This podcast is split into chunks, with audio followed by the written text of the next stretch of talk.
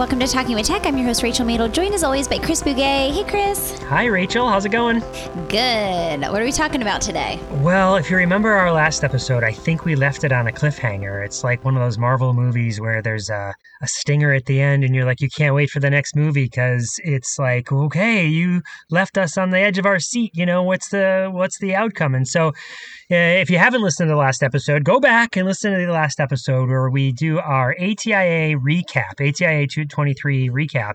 Um, and what we say at the end there is that there was sort of a, a theme, a heavy theme, a lot of conversation on one particular topic, Rachel. Gestalt language processing and AAC. yes. Um, it, I don't have enough fingers to count or toes really to count the number of conversations people came up to talk to me, talk to you. I mean, literally got off the plane and got to ATIA, and I was in a conversation about Gestalt language processing.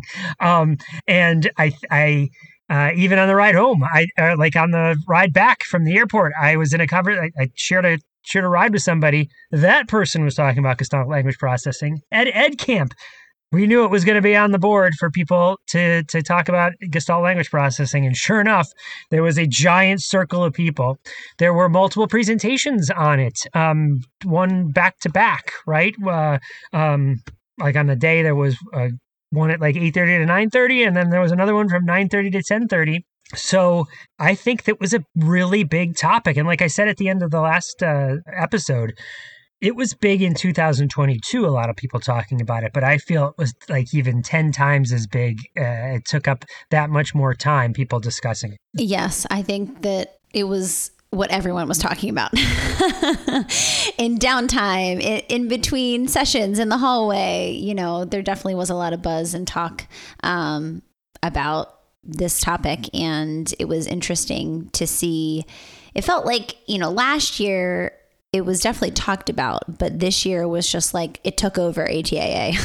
it took over all the conversations at ATIA. Yeah, like literally, like you said, like every hallway conversation, anytime you sat down to have a meal with somebody, the topic came up.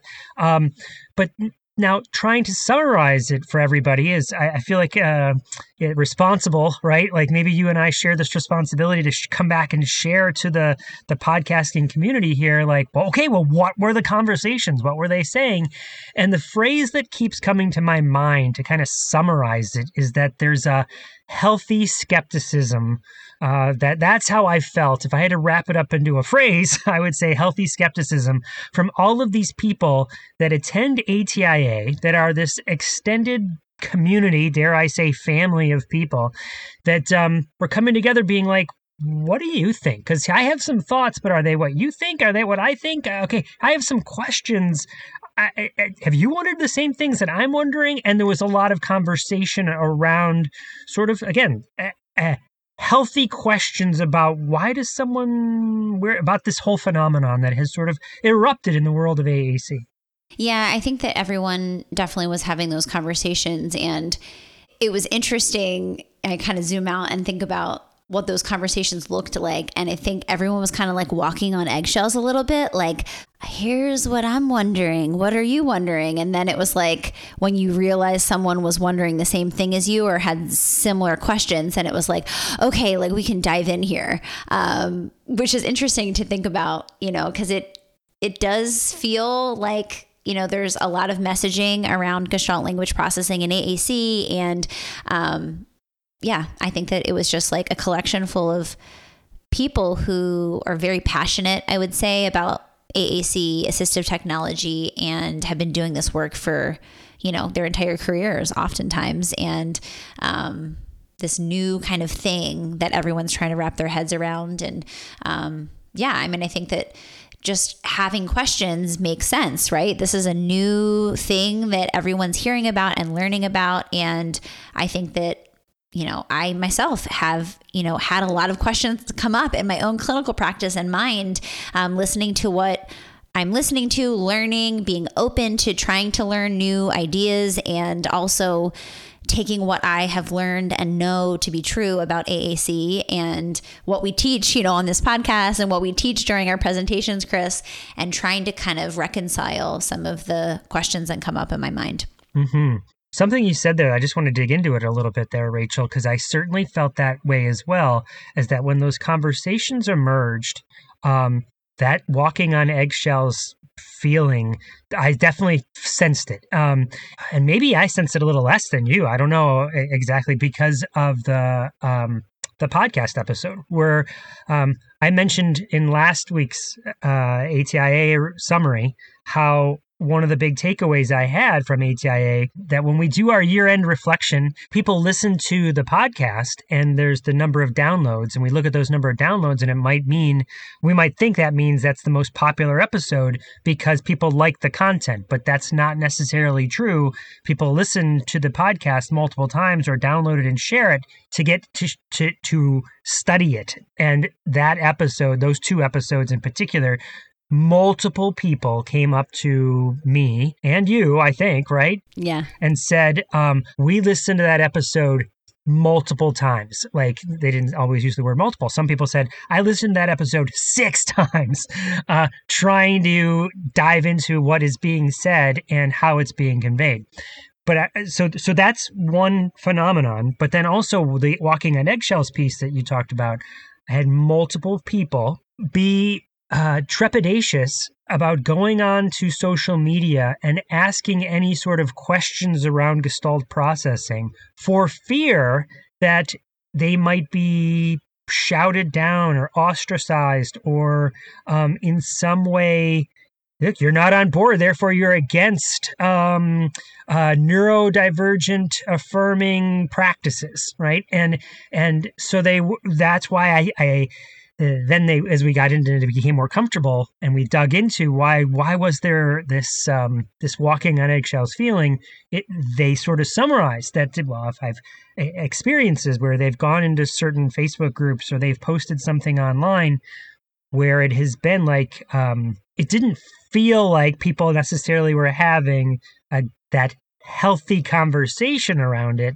They felt scared to have a conversation around it yeah, I can definitely see that. And I think that it's been it's been interesting to kind of like again zoom out and look at what you know what information has been shared and the mediums in which it's been shared and i feel like you bring up social media and that's kind of a big one where people are gaining information which some level i love the idea that it's so accessible right like information being shared on social media can be you know, a really great tool. And I use social media a lot. You know, I know you use social media too, Chris. We all kind of use it. Um, I think what's challenging is when you're having conversations specifically online.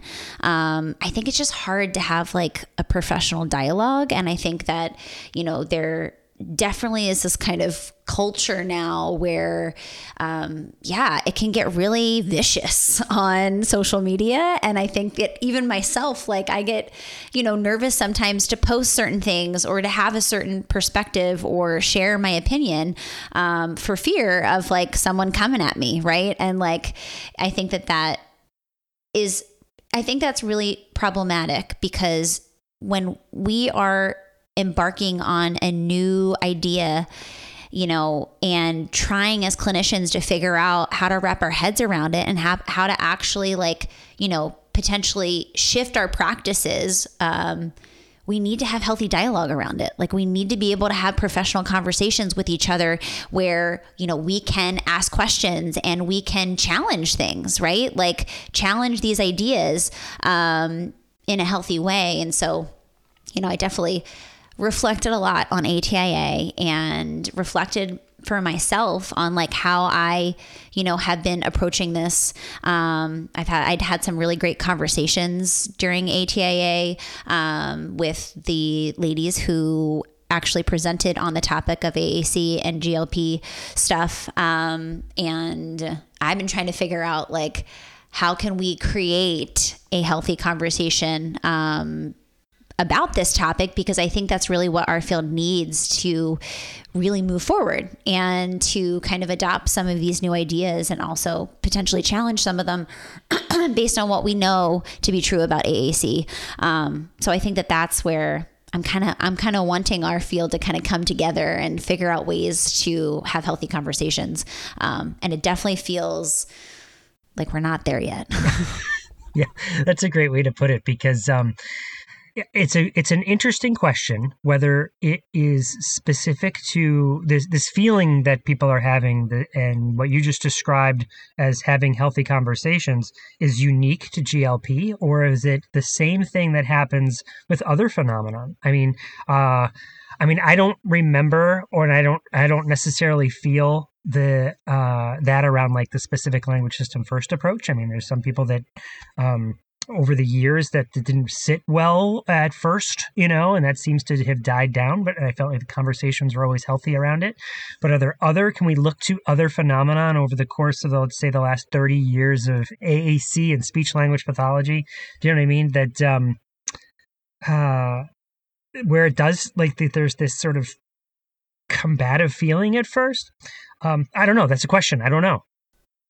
Well, I think that we've talked about on the podcast before, you know, this idea of cognitive dissonance, right? And not not wanting to acknowledge or admit that, you know, I've been doing it wrong or like I don't know what I'm doing, right? And I just think that there's people who really get stuck in not moving forward. And I think a lot of times, Chris, we're on this podcast really advocating for people to open up to new ideas and to evolve into you know the current state that we're in instead of being stuck in what we were always doing in the way that we were always doing it and i think that you know, having that evolution is really important, but the way to get to that evolution is through really rich conversations and really being able to wrap your mind around, um, you know, what was I doing? Now what is what is the information i have at hand and how do i integrate what i know now um, and move forward with that you know and figure out what feels good to me and what sits well with me and what maybe doesn't and figuring out how to reconcile those things too. Um, so i think that yeah for me it's just like I've been really eager to have conversations with a lot of different people and figure out what they think about, um, you know, Gestalt language and AAC. And um, I've also been, you know, tweaking things in my own practice and seeing what happens. And, you know, I think it's just like a process. And um, having the ability to be open to new perspectives have as many conversations as you need to have with whoever you need to have them with to kind of figure out what feels good to you and what you want to tweak or change um, and then being able to move forward in a way that isn't definitive about this is exactly the way that you know I think everybody should do it instead of instead of that being more open with the fact that we don't know right? Like i can't say anything really with with definity at this point because i just don't know enough. Like i haven't been you know trying things and having as many conversations. And i feel like we're kind of in this place right? At least i feel like i'm in this place with gestalt language processing and aac like i haven't been able to kind of get as much information and integrate that information enough to say really anything with you know, pure confidence. Um, it's all kind of like, well, here's what I'm seeing and here's what I think, but I'm not really sure, you know? And I think that that is like, it's a healthy level of, um, trepidation, I think is a good word um, when we're thinking about this topic. And um, yeah, it's been really interesting to navigate as, you know, time goes on. So, just to make sure I understand, because I think what I hear you saying is it uh, aligned with my, what I'm sort of witnessing in what I see in social media, and certainly what people, again, back to what they were saying at ATIA, is they might see an Instagram reel from somebody that says, This is a Gestalt language processor in stage one, and therefore I did X. Right. And that's where a lot of the questions were like, well, wait, why? How do you know that? And why did you do that? And uh, you're saying like, if I didn't do that, then maybe I did something wrong, or should I be thinking that way? That I'm, maybe I'm doing something wrong. I want to keep my mind open, but there's so in a 30 second spot online, um, it's hard to really ask those sorts of questions. Um, is that fair? Yeah. Yeah, I think so. So maybe here to wrap up this conversation is what were some of the takeaways from ATIA? Uh, I, I really, really like to again, if there, if our responsibility as the podcast host of the Talking with Tech podcast is to share with the listeners uh, a summary, I think one clearly what you just said is let's be open to dialogue and have try and have healthy conversations. Um, watch for instances online um, where it's not, and reflect on how it could be better.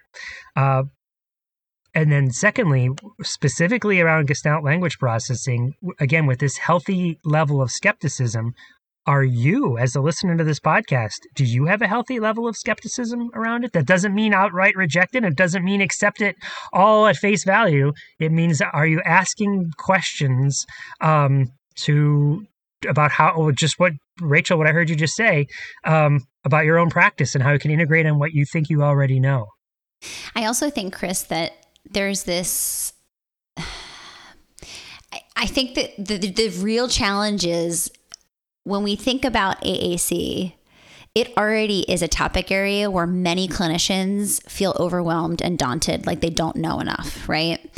And then we take Gestalt language processing, which is another area where people are like, oh my gosh, I need to know about this thing. Like, what is this thing, this new thing that I need to know about? And then we're combining two things that people don't feel like they know a lot about, and we're putting them together into this massive thing that nobody really knows about. And I think that we just have to be careful with the conversations that we're having. Um, you know, and I'm a big fan of asking more questions than I am telling people you know what I think and what to do. Um, obviously, I can give examples of things that I'm doing, but um, at this stage in the game, I think that that asking the right questions is more important than, you know, figuring out trajectories and things to do. And again, I understand people share their clinical experiences and I think that's valuable, but also like sharing them as just one idea, right? One idea that you could think about. Um, and those questions I think are really important to think about. Um, I'm thinking about, you know, when we talk about PECS or picture exchange, I'm always advocating for people to think about specific strategic questions when we're thinking about PECS. Like, does it support motor planning? You know, can you model language on PECS? It's like when you start asking the right questions, people start opening up their minds to new perspectives and start challenging their own beliefs, right? And I think that we, if we ask the right questions in any given situation, um, there's a lot of reflection that can happen and a lot of processing that people can do um, so I think it's like figuring out how can we ask the right questions. Um, and again, I think that then that opens up a really great, rich conversation professionally about all these ideas. Mm-hmm, mm-hmm. Well, um, I have two final thoughts, Rachel. The first one is um, if people did want to know something definitive here, to, that you could, I think, a conclusion that many of the conversations landed on um, was, well, what's what's sort of our takeaway here from ATIA? Like, what are we, the people that go to ATIA, who's been working in AAC for ages and ages and ages, this extended family that I mentioned before, what do we feel like is a universal truth, an AAC agreement, if you will? Um, and so I, I'm not prepared to to generate a statement, but uh, the, a sentiment I think was tr- you could treat uh, echolalia like key vocabulary what I mean by that is you probably are not going to go wrong. Um, you're probably not going to hurt anybody and probably help a lot of people if someone used a was using a was verbally using a a phrase. I won't even use the word gestalt. Let's just say a phrase, and they were using that repetitively. You could maybe program that phrase in to into an AAC device to show somebody that you're respecting their communication. Uh, I think I've heard you say you've done that in your clinical practice in the past, and it has been a door to uh, uh, to uh, that someone could walk through to as a bridge. Like, oh, this thing is purposeful for me. This thing is uh, people are respecting me. Uh, maybe I can use this in some way, right? Where that was not necessarily used. that was nec- that wasn't demonstrated by the individual before. Is that fair? Yes, absolutely. And I have done that in my clinical practice and it's been very successful. Yeah. So in the same way that if the someone really had, um, when I say key vocabulary, people go, "What's that, Chris?" You know, a a fringe vocabulary word, a very obscure word that but really might be important to somebody. Well, let's put if someone really love, you know, we talked about the Buffalo Bills back in the Disney episode. Let's say, um, you know, Buffalo Bills was really important. Well, it probably doesn't need to be programmed in most people's devices, but if it is in your family, you might program it in yours. Uh, eh, so, so that's a fringe vocabulary word that you might add um, because it's key to you. Well, a phrase that someone uses all the time might also be key to you. So you probably are not going to do any harm by at least putting that on there, even if you're not into or understanding yet or not sure what questions you should even be asking. That's at least one, I think, a general takeaway uh, that anyone listening to this podcast who has at ATIA in any of those conversations be like, yeah, that's right. That's what we concluded. Is that fair? Yes. I also would add to that, Chris, the two things. One, really following a child's lead and letting them kind of lead with whatever communication they're giving us and really responding and acknowledging that, um, which kind of goes into what you were saying. Um, but I think that really this idea that we are modeling language with the hopes that the students that we're working with will then pick up that language and start using it. Um, I also think investigating when when students appear to be kind of using delayed echolalia, investigating what the intention behind that is, um, and that for sure for me has been one of the biggest aha moments of you know learning about Gestalt language processing is you know, really doing the extra steps it takes to talk with the family, to watch that specific clip on YouTube, you know, listen to that song, to ask the right questions about when the student first started using that and in what context they use that, you know, script and then figuring out ways so that a student is not you know stuck in that and they can actually communicate with a new uh, phrase or gestalt that is you know has more intention and is universally understood by a communication partner. Um, and I think that that is another really important thing that you know, I will admit, like I wasn't always acknowledging the delayed echolalia. I was taught to just like redirect or go somewhere different, or that's, and I would have parents say, well, oh, they just, that's not functional. They just like script from, you know, Toy Story. Um, and so now it's like really opened my eyes to all communication is meaningful. And, you know, it's our work as clinicians to really get to the bottom of what's going on here. Like, what is the communicative intent behind this? Um, and so I think that that is one of the other big takeaways that I think I think we can all agree on. Yeah. Uh, I'll just end by saying, first of all, well said. That was so well put. This will probably not be the last time you hear us talk about Gestalt language processing on Talking with Tech podcast. That said, would you agree that we wouldn't want this to turn into the Gestalt language processing podcast, right? right. That, that, right. Because they're, they're, uh, it's certainly a big topic. A lot of people are talking about it, um, are wanting to learn more about it. We want to uh, help guide our own practice and help others through it. Um, uh, but we wouldn't want it to be the entire focus of our podcast. But it won't be the last time you're going to hear some more about it. We have plans. Yeah. Yeah.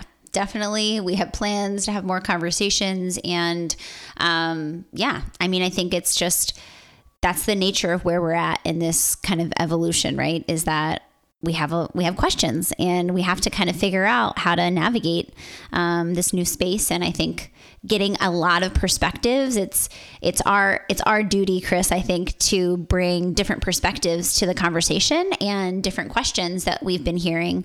Um, and i'm excited to share all of those things and excited to open up really rich professional dialogue around these topics that we're all trying to to navigate the waters of well, speaking of sharing perspectives, I know that um, one thing that we do on this podcast is we feature AAC users, and I believe that's the interview today.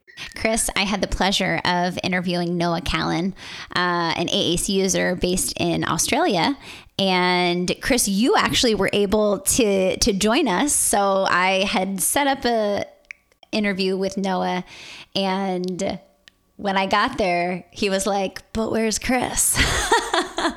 and so I ended up texting you and I was like, hey, I know it's kind of late on the East Coast right now, but are you open for just saying, you know, a little hello to Noah? And so you ended up coming on, saying hi, staying for a little bit. Um, so anyway, we had a really awesome meet and greet. Um, and Noah just was fantastic in um, all the wisdom he shared about AAC and his ideas. Um, and I'm really excited to to share his interview.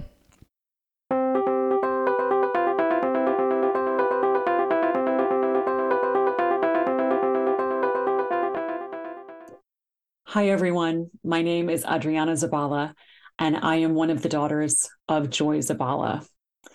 My mother was a pioneer in the field of assistive technology and a tremendous advocate for ensuring that educational experiences were designed to be inclusive, equitable, and accessible.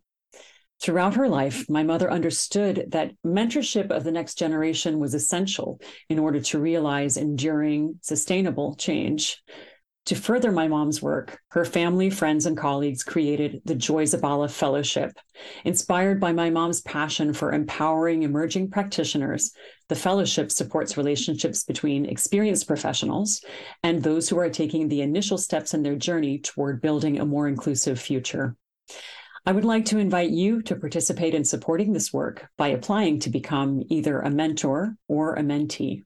You can access the applications and learn how to participate by going to joyzabala.com. I look forward to working with you to carry on my mother's work as we endeavor together to put more joy in the world for everyone.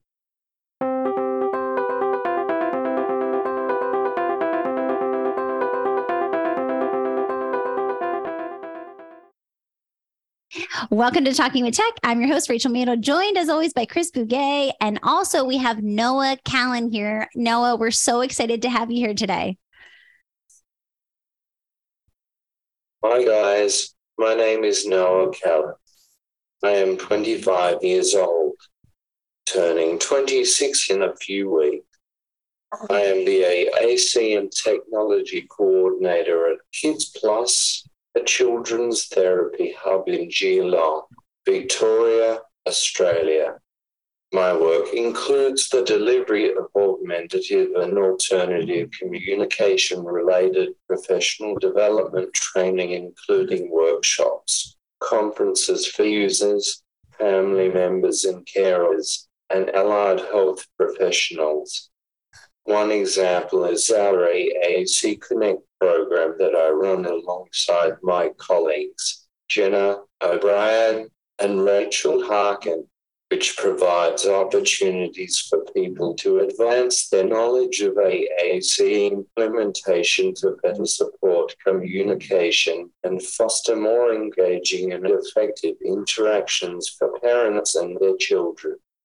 I should also mention that I do some work that gets skilled access of which Dylan Alcott, the 2022 Australian of the Year, is the founder.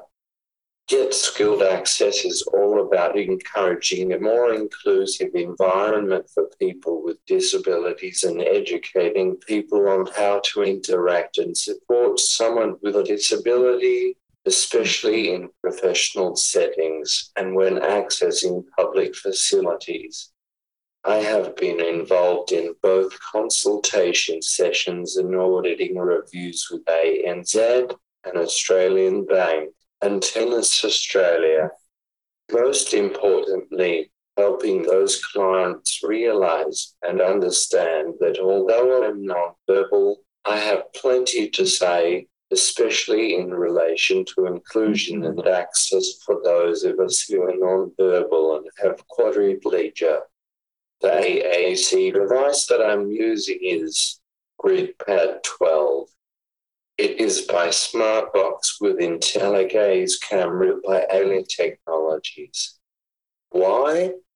The GridPad 12 has a 10 hour battery life, which means my eye gaze ensures that I can join in the conversation anytime, day or night.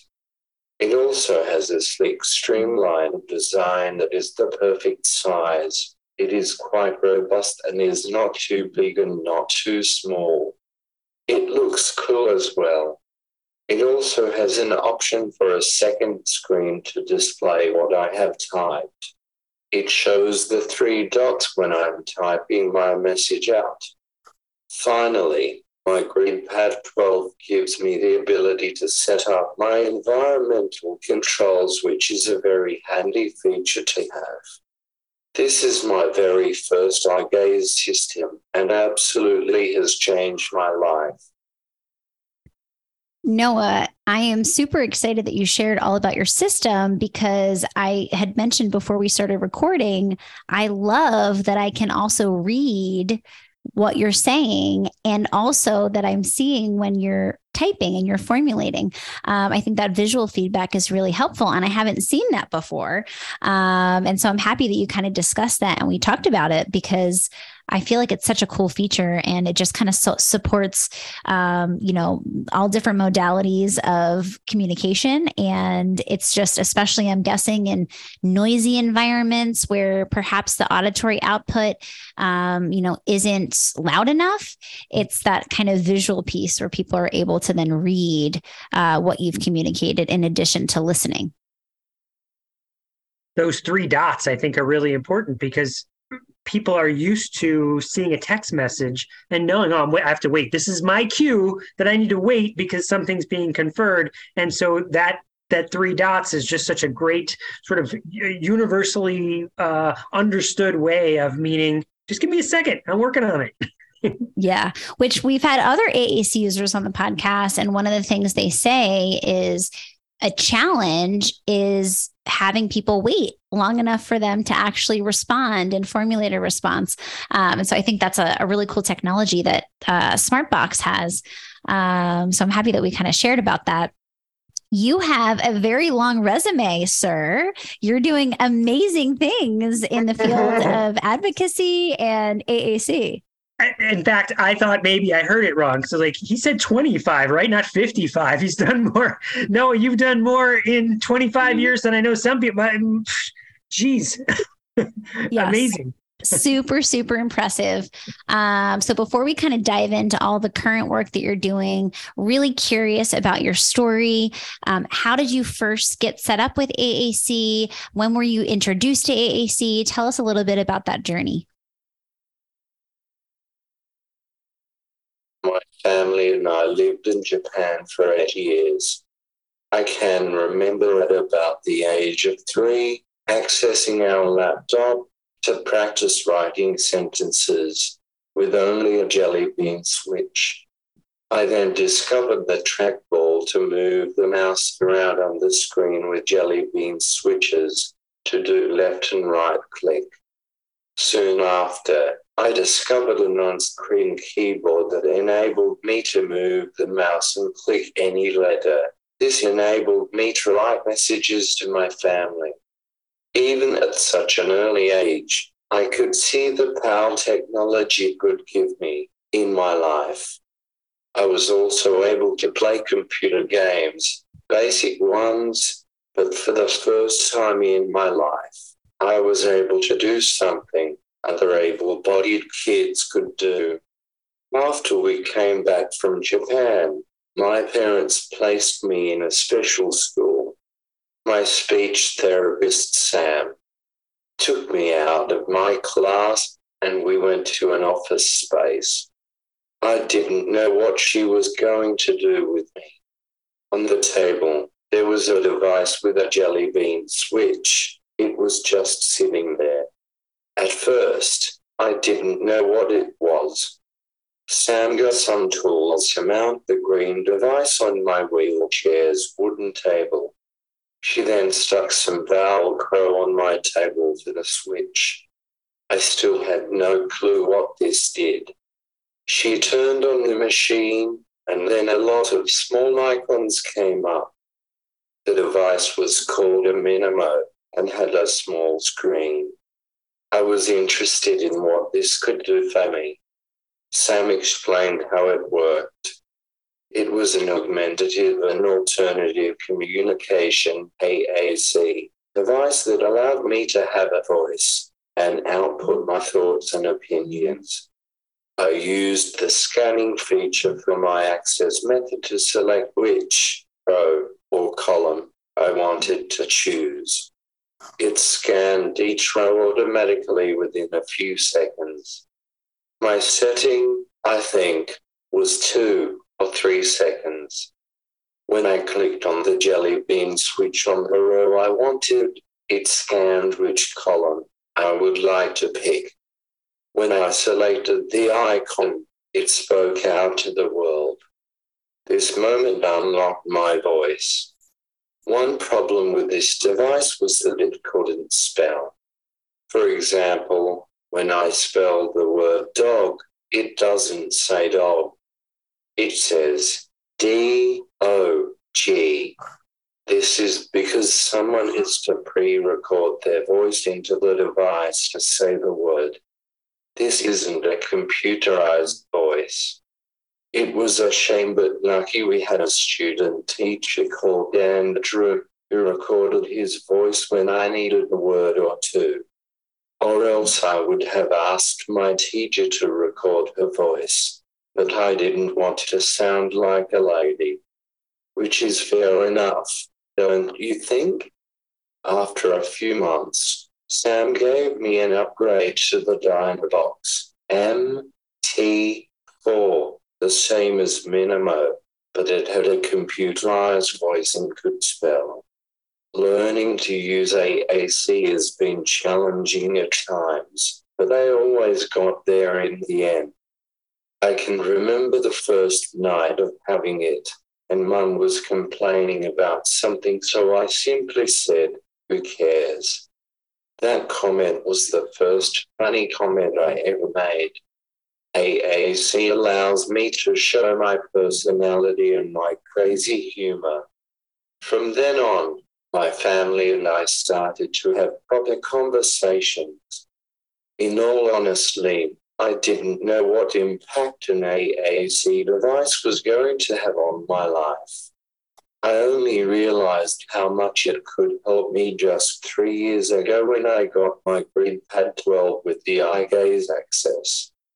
When I left my special school to go to a mainstream school, I also left my speech therapists and teachers who were implementing AAC in my daily life, which means people no longer put this technology in front of my face every single day. I did use AAC in my late high school years, I remember when my year 11 English teacher wanted me to use my AAC to answer questions during class. So before the class, he gave me the questions, which allowed me time to think about them deeply. Using Proloquo by Assistive Wear on my MacBook Pro. This simple strategy enabled me to participate in the discussion when it was my turn to answer the question, everyone looked at me because they were interested in how this technology works and they were smiling straight after I had answered the question. It was really important for me to have these opportunities so that both students and teachers could recognize that I was just like anyone else. Four years ago, I wanted to explore what else was out there. So I reached out to my speech therapist, Sam. By the way, if you need a fantastic speech therapist and you are in Melbourne, Australia, I highly recommend Samantha White Speech Pathology. Anyway, I reached out to her after 10 years to get recommendations on what to use. The Gridpad 12 was the answer, and I now realize how much of an impact that device has had in allowing me to share my thoughts and opinions.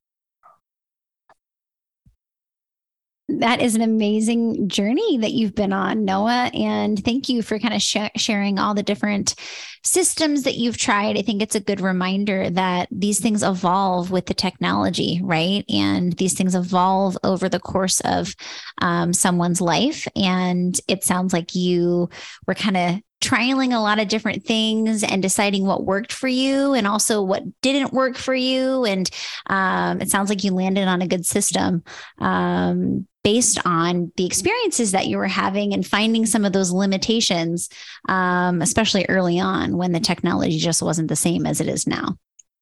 Well, and also just reflecting on what you were saying there, um, it sounds like you've used multiple things, right? So, and your access methodology changed from switches to eye gaze. So it's it's. I think some people feel like they got to get it right right out of the start, you know. And you are certainly sharing experiences where um, you've grown and evolved over time. One other thing I want to remark on is the story you shared about the first time you were able to say something funny and humorous and you were mm-hmm. able to showcase the the humor that you have um, i think that's really important to highlight because so often i think as therapists and educators we're trying to get kids to communicate in ways that we expect that we want and really how can we teach um, students to really start sharing parts of their personality and you know saying things that are funny. Um, and i think that that was such a great reminder. And obviously it was a really powerful experience for you because you remember you said it was the first time that i was able to say something funny to my family. Um, and so i just thank you for sharing that. And i think it's just another powerful example of how we can really try to help our, our students learn how to communicate what they want to communicate, what they're interested in communicating. No, I have to go. Thank you so much uh, for for for say, making Rachel text me and go. You got to jump on and meet Noah. So I'm so glad I got to meet you. Mm-hmm. Um, I do have one last question before I go, though, and I know you're going to continue the interview with um, with Rachel here, and that is, mm-hmm. are you still a gamer, man? Are you are you gaming?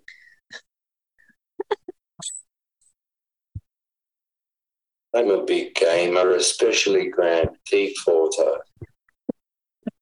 Awesome, awesome. All right, enjoy the rest of the. Uh, I'm a gamer too, right? So we've got to connect.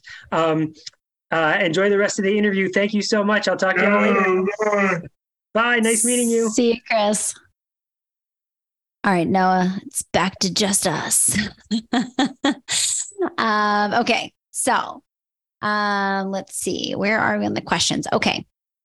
So you've shared a lot about your journey, uh, which has been really, you know, exciting to kind of hear all the different phases of AAC that you've gone through.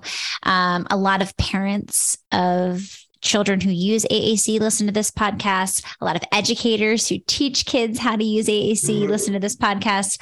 Um, what advice would you give about AAC, um, especially to parents per, per, perhaps that are just starting off on the AAC journey with their child? Uh, based on all of your experience, what piece of advice would you give? The first time I used AAC wasn't just a first for me it was also a first for my parents. The most challenging thing for my parents was them learning how to use the device themselves and how they could best support me.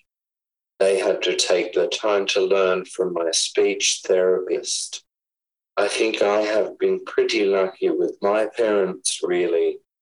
They have always been proactive in ensuring that I have access to whatever technologies will work.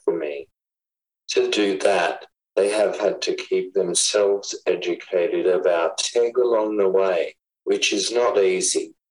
It meant lots of research, testing out the hardware and software, and finding people who could answer their questions. Unfortunately, it isn't always easy to connect with older AAC users because there isn't that many of us. My parents also learned early on to support my humor because they realized how important it was for me. I remember early on the moment that I knew AAC was going to help me. Mum was complaining about something. So I simply said, Who cares with the device I had at the time? That comment was the first funny comment I ever made, and I still remember it to this day. AAC allowed me to show my personality and my crazy humor.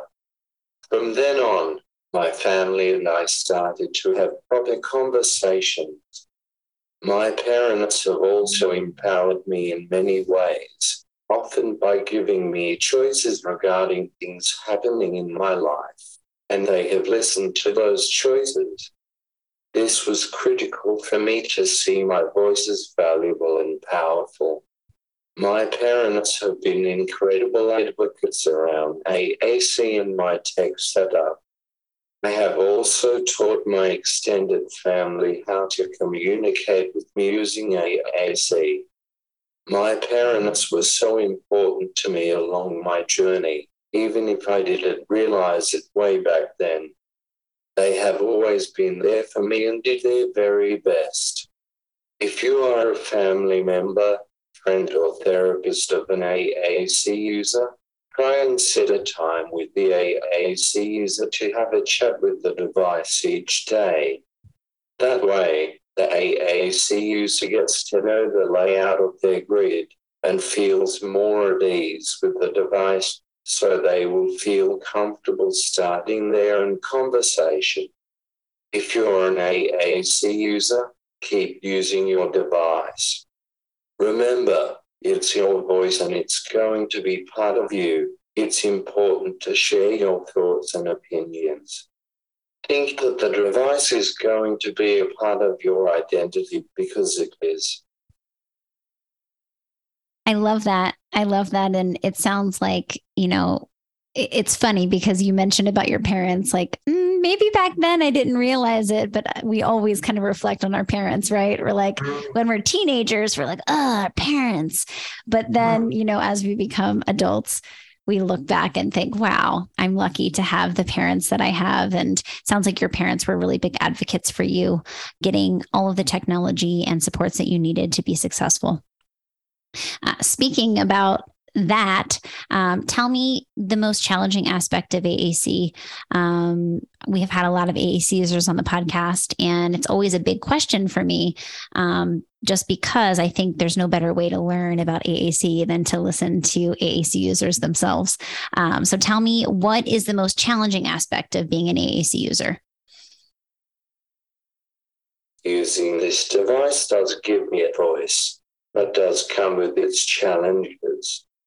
One of the biggest challenges that I have come across is people often want to touch or lean on their device when they are hanging with me and talking to me. I know that they don't mean to cause any problems by doing this, but it is not a good idea. It's a part of my identity, and the person needs to realize that it's like touching me without any warning. Please respect me and the device and trust me, I'll let them know using my device and it's all good. They could damage the device, cause it to come off the mount and fall, and it is also a bit of an invasion of my personal space. The second challenge is that when I go into a different room, I sometimes need to recalibrate the device. This is because the lighting of the environment can vary from room to room. Light can affect the size of a person's pupils, as you know, which in turn affects how the eye gaze reads my eyes. If it is not right, the system won't read or reads inaccurately. This can be really annoying yeah, those are really important reminders. The first one you mentioned about just kind of not touching my device, um, I think is a big one. And I feel like, especially with young kids, we're oftentimes taking their device to program and plug it in and model and all those things. And so, really respecting that that is, um, you know, a student's voice and i think you explained it as part of their identity um, so always asking permission if we do need to kind of mm-hmm. mess around with the device feels like a good kind of thing to remember um, and also just recognizing that it's not just simply a device, right? It's a kind of an extension of you, uh, which I think is an important reminder. And then the recalibration specific to the eye tracking and eye gaze system, um, you know, I, I think that alternative access, especially eye tracking, does feel like a daunting technology for a lot of SLPs, even even AAC specialists. Um, and I think that the environment and the positioning and getting the calibration and the dwell time and all of those things are huge. Um, and you know, you're you're able to to kind of understand that and communicate about that. But I think when we're working with new users and young kids, it's like, oh, it doesn't feel like it's working or they're inaccurate, and it can just be a technology thing, right? It can be the lighting in the room, like you mentioned. Um, so I think that's a really important reminder, um, making sure that that environmental stuff and all the calibration is is kind of dialed in. Okay. Do you have any other stories, Noah, that you'd like to share? You've been doing great at sharing stories of all of your experiences. Do you have any other stories to share? Two stories that I'm going to share with you today. I'm going to give you a real example of something that happened to me when people don't look past your disability. I went to a bank to set up a business account. The person who was helping us spoke to my support worker, aka mum, the entire time. This person actually talked about me in front of me rather than to me. Even when my mum kept directing the conversation to me, this person just didn't get it. The worst part was when this person, who was a manager, by the way, said, Can he understand what I am saying? I was thinking, Really? I am right here. I'm using an iPad with switch control. What? Give me a chance to respond. I am aware of what's happening around me, and it's a business hmm. account for me, not my mum. This negative experience made me feel somewhat disappointed in both the person we were dealing with and the bank because they should have had more of an idea of how to deal with a disabled person. It should really be part of their training. I've got feelings too, and I shouldn't be treated this way. I think it is time for change. People need to become more educated around AAC and respect people who have a disability, including those that are nonverbal.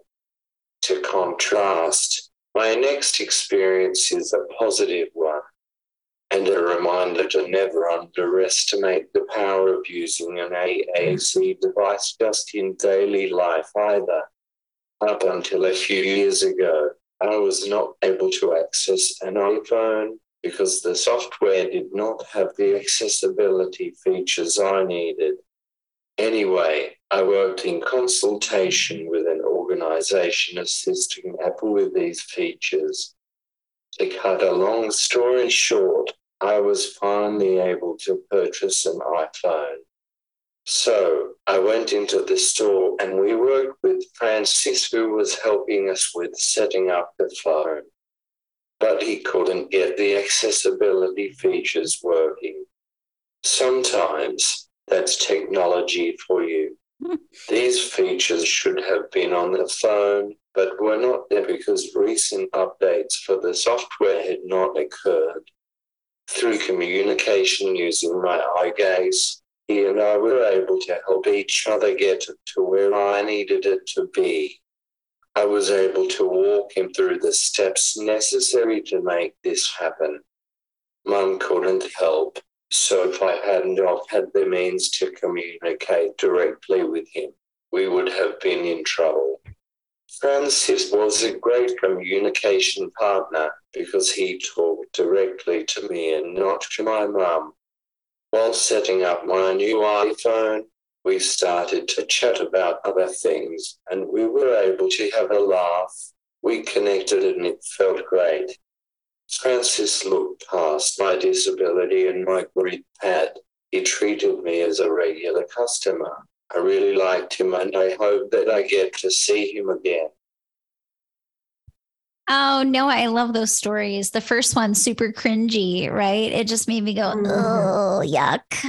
yuck, yuck, yuck. And you're exactly right. It's like this is where we need organizations to have better education and training around yeah. how to engage and interact with people with disabilities.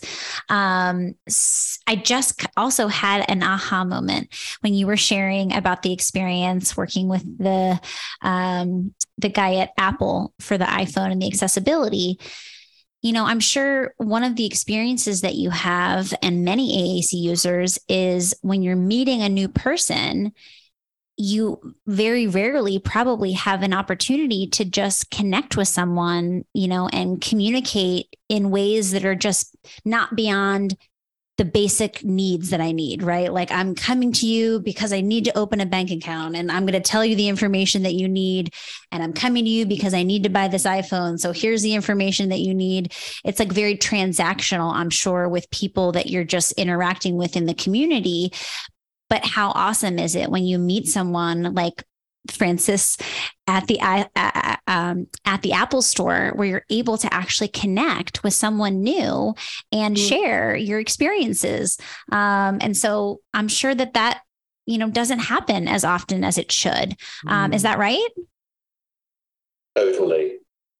Yeah yeah, it was just as I was listening to you, I was like, you know, I'm sure that that is probably common, unfortunately, to just be like, here's all the information you need, and then our conversation is kind of over at that point. If you were if you were interacting with someone who doesn't, who isn't a good communication partner, who doesn't know how to interact with someone who uses AAC for communication.